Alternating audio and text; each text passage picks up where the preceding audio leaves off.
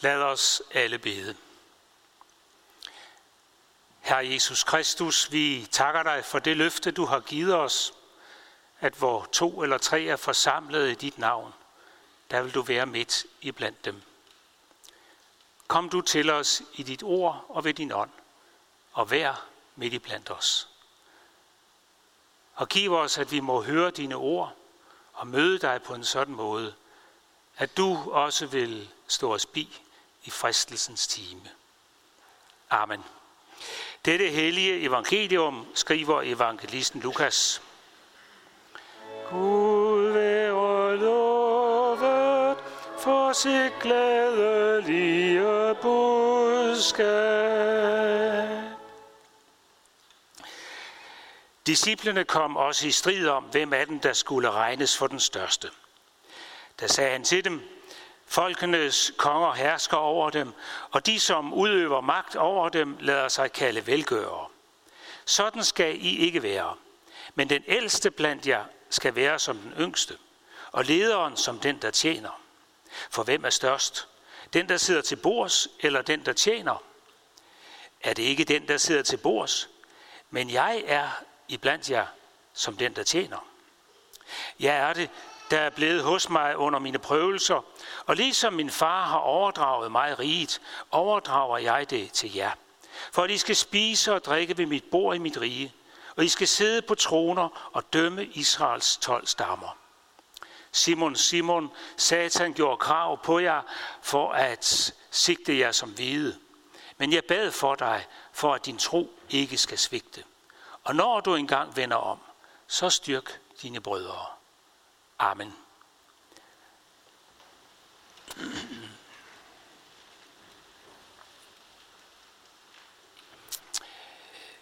En amerikansk rabiner og forfatter, Herbert Tarr, han har i en bog fortalt om, hvordan han og andre jøder overlevede zar, zartidens hungersnød i Rusland. Han skriver, havde det ikke været for den ugentlige faste, ville vi være døde af sult. Jeg ved ikke, om ordene var lidt hård kost her søndag morgen lige efter rundstykkerne. Men øh, jeg serverer lige en gang til. Havde det ikke været for den ugentlige faste, ville vi være døde af sult. Ved at savne brødet en dag om ugen, lærte disse russiske jøder brødets værdi at kende. Og derfor døde de ikke af sult.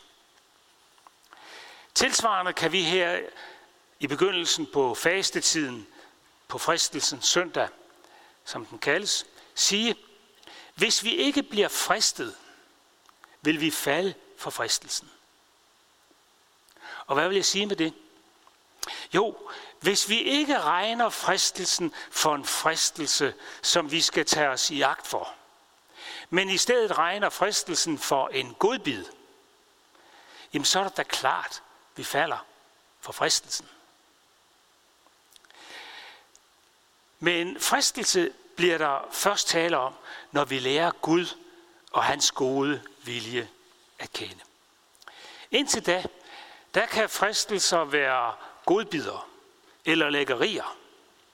Men når vi lærer Gud og hans vilje at kende og forstår, at den er god, jamen der kan der ske det, at fristelsen i sandhed bliver en fristelse, som vi må forsage.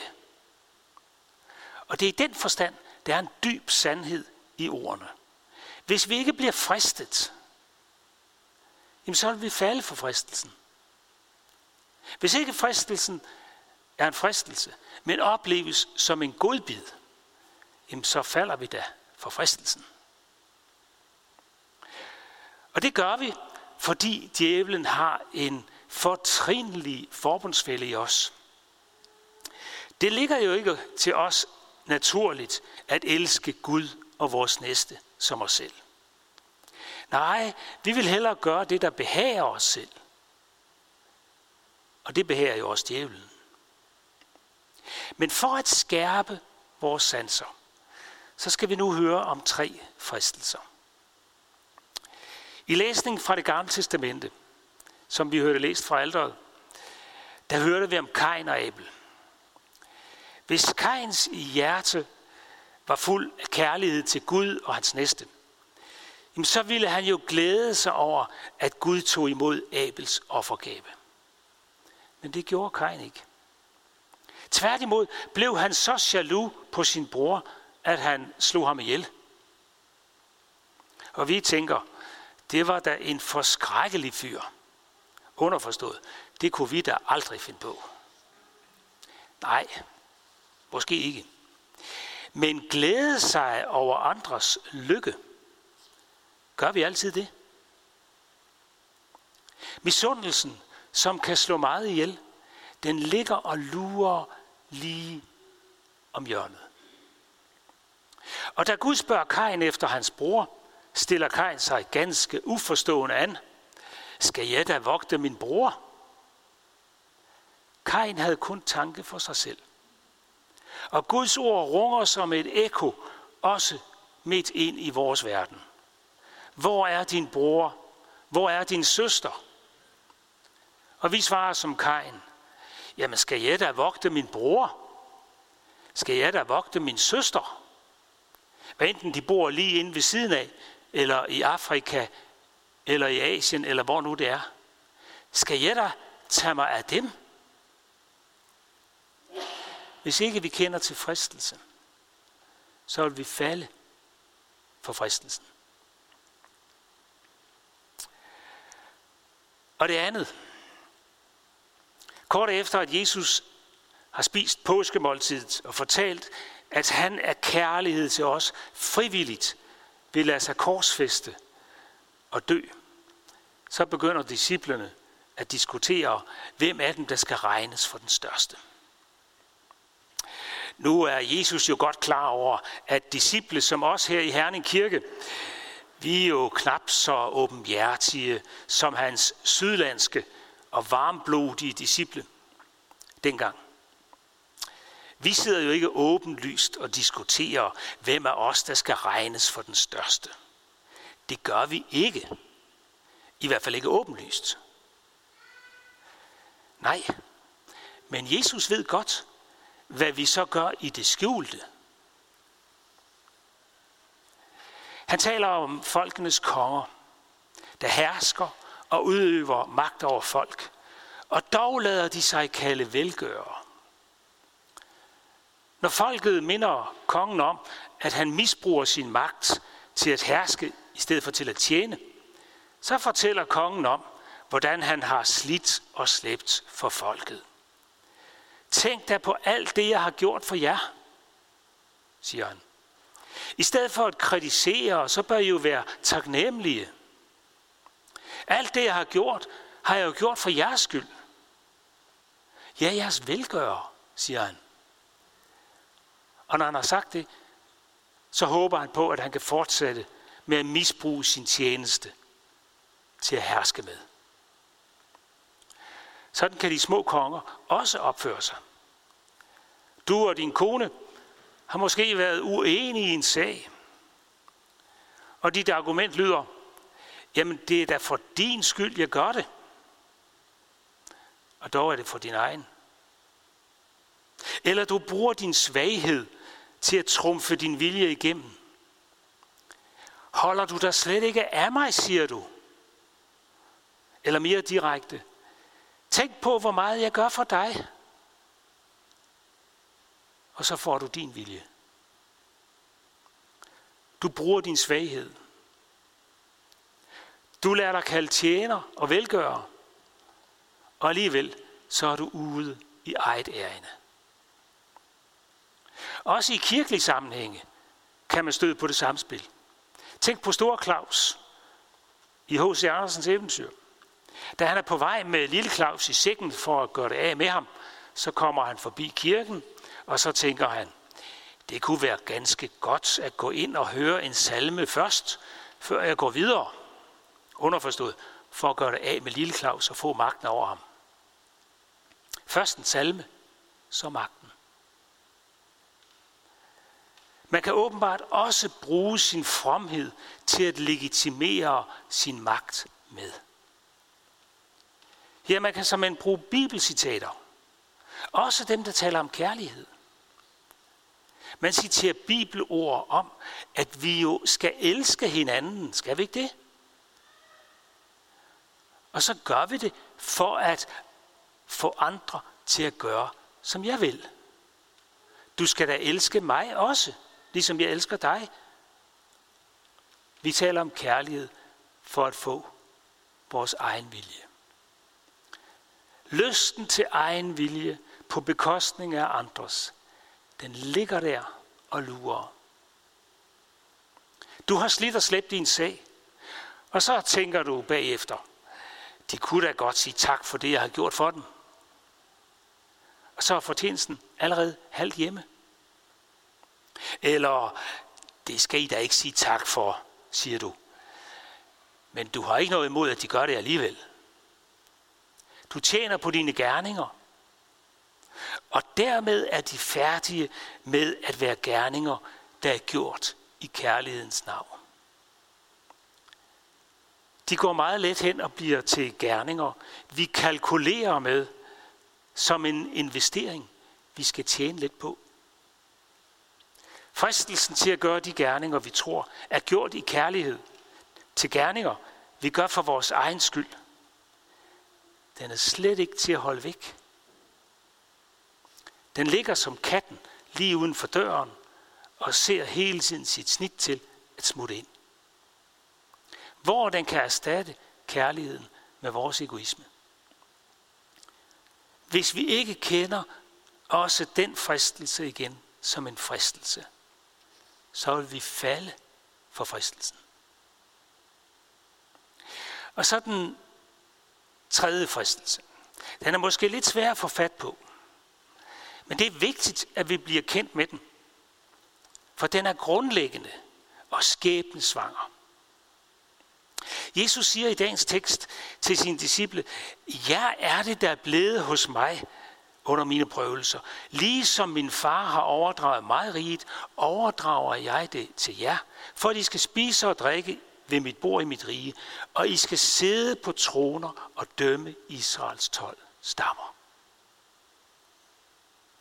Det, hvor ud fra apostlene skal dømme Israels 12 stammer, Jesu menighed, er, om vi holder fast ved apostlenes vidnesbyrd.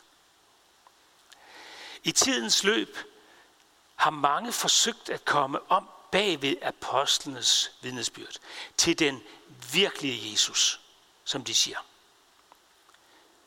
Men resultatet, de viser frem, er ofte et eller andet fantom, der er et spejlbillede af vores egen tid, af vores egne yndlingstanker. Vi former Jesus i vores egne tanker, efter vort eget billede. Det er det, der let sker, når vi støder apostlenes vidnesbyrd fra tronen. Så er det ikke deres vidnesbyrd, der tegner billedet af Jesus. Så er det vores egne tanker. Støder vi apostlene fra de troner, som Jesus har givet dem at sidde på, så vi forkaster deres vidnesbyrd om Jesus, så støder vi dermed også Jesus fra tronen. Og apostlene bliver vores dommer. Apostlenes vidnesbyrd vil nemlig en dag afsløre, at vi tog fejl ved at skabe vores egen Jesus. Holder vi derimod fast ved apostlenes ord om Jesus, så bliver apostlene til tjenere, der kommer til os med den sande Jesus, med evangeliet om ham. Så bliver de vores tjenere og ikke vores dommer. Til alle tider har det været en fristelse for mennesker at sætte spørgsmålstegn ved apostlenes vidnesbyrd. Vi ved da bedre. I vores hovmod, så er vi klogere end dem. I to fejl. Nej, hør nu her. Vi ved. Adam og Eva, de blev fristet på tilsvarende måde. Og vi bliver det, sådan som mennesker til alle tider er blevet det. For det er djævelens grundlæggende fristelse. Mund Gud har sagt. Kan han blot få os til at støde apostlenes vidnesbyrd fra tronen derved, at vi frasiger os deres ord om Jesus, så vi selv kan sidde på tronen og skabe vores egen Jesus, så har djævlen vundet. Og den her fristelse, den bliver vi alle sammen mødt af. Jesus blev det, og vi bliver det. Og hvad gør vi så, når det sker? De første kristne hedder det, hold fast ved apostlenes lære. Som apostlene besejlede med deres blod, og nogle af de første kristne kom også til det. De holdt fast ved apostlenes lære. Og hvor evangeliet ved apostlenes vidnesbyrd får lov til at herske, der er Jesus i blandt os som den, der tjener. Også når vi fristes, og når vi falder i fristelsen. Derfor gælder det om, at vi ikke falder i den fristelse, at vi sætter apostlene fra tronen og erstatter deres vidnesbyrd med vores egne ord. For så har vi tabt. Og så kender vi jo ikke anden trøst end den, vi kan give os selv. Men holder vi fast ved apostlenes ord, så kommer apostlene til os med trøst, med tilgivelse, med håb, med liv og med kærlighed fra Gud. Lov og tak og evig ære være dig, hvor Gud, Fader, Søn og Helligånd. Du som var, er og bliver en sand træen i Gud. Højlovet fra første begyndelse, nu og i al evighed. Amen. Herre Jesus Kristus, vi beder om, at du vil komme til os ved apostlenes vidnesbyrd om dig. Som vores tjener, at vi ikke skal falde for fristelsen til at skabe dig i vort eget billede, men at du må stå for os som den du er. Vejen, sandheden og livet. Så giv os at holde fast ved apostlenes lære, at du må være vores Herre og vores frelser. Og så takker vi dig for den kærlighed og tilgivelse, som du giver os i dine ord, i dåben, i nadvånd og i det kristne fællesskab. Også her i vores kirke. Giv din kirke tro tjener og hyrder, og bevar os alle i troen og den indbyttes kærlighed. Velsign alle, der har en tjeneste i vores menighed her. Både dem, der tjener, så vi ser det, og dem, der tjener, uden at vi lægger mærke til det. Vi beder også for dem, der skal lede og styre vores menighedsråd, provster og biskopper. Hjælp os alle til at lytte til dine ord og til at gøre din gode vilje. Og lad dine ord blive forkyndt for alle folk. Ja, lad dit rige komme til os med tro, med håb og med kærlighed. Vi beder også for Filip, som i dag er blevet døbt til at være din. Må han blive beskærmet mod ondt og bevaret i troen og i fællesskab med dig. Det beder vi om for alle døbte. Far i himlen, vi takker dig også for alle de gode gaver, du giver os hver dag. Lad dem ikke føre os bort fra dig, men nærmere til dig i taknemmelighed. Vi takker dig for jorden, du har skabt.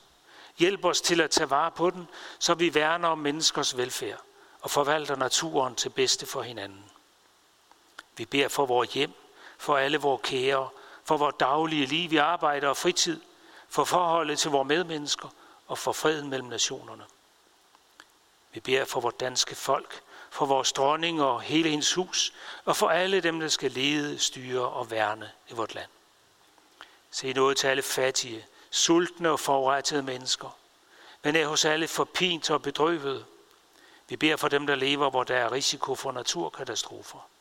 Beskærm dem imod naturens lunefulde kræfter. Vi beder om fred og ordnede forhold alle de steder, hvor mennesker kriges. Giv dem, der arbejder på at hindre død og ødelæggelse, gode råd i tanke og mulighed for at gøre det gode. så mennesker ikke skal gå til i krig, vold og ødelæggelse.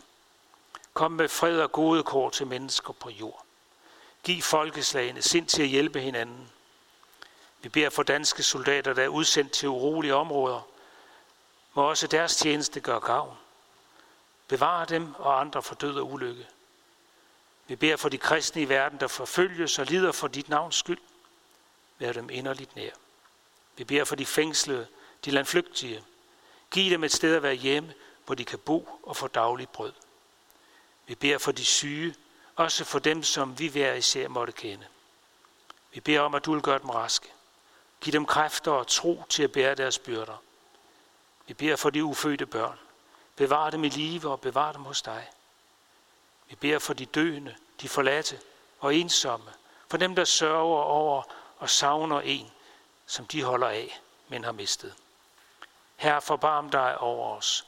Giv os ikke løn som fortjent, men før os alle ud af det onde, og lad os på den yderste dag opstå med Kristus, og evigt takke dig, fordi du fuldendte din frelse ved din elskede søn, Jesus Kristus, vor Herre og vor frelser.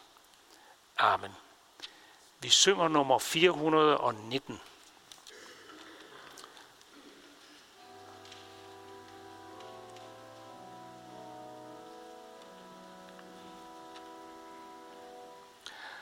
O Gud, hør min bøn.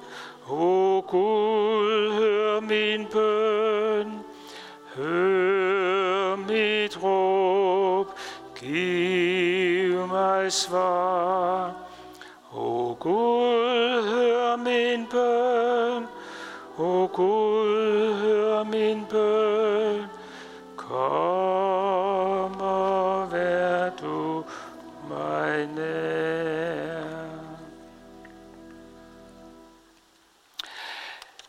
os rejse os og med apostlen ønske for hinanden. At vor Herre Jesu Kristi nåde, Guds kærlighed og Helligåndens fællesskab må være med os alle. Amen.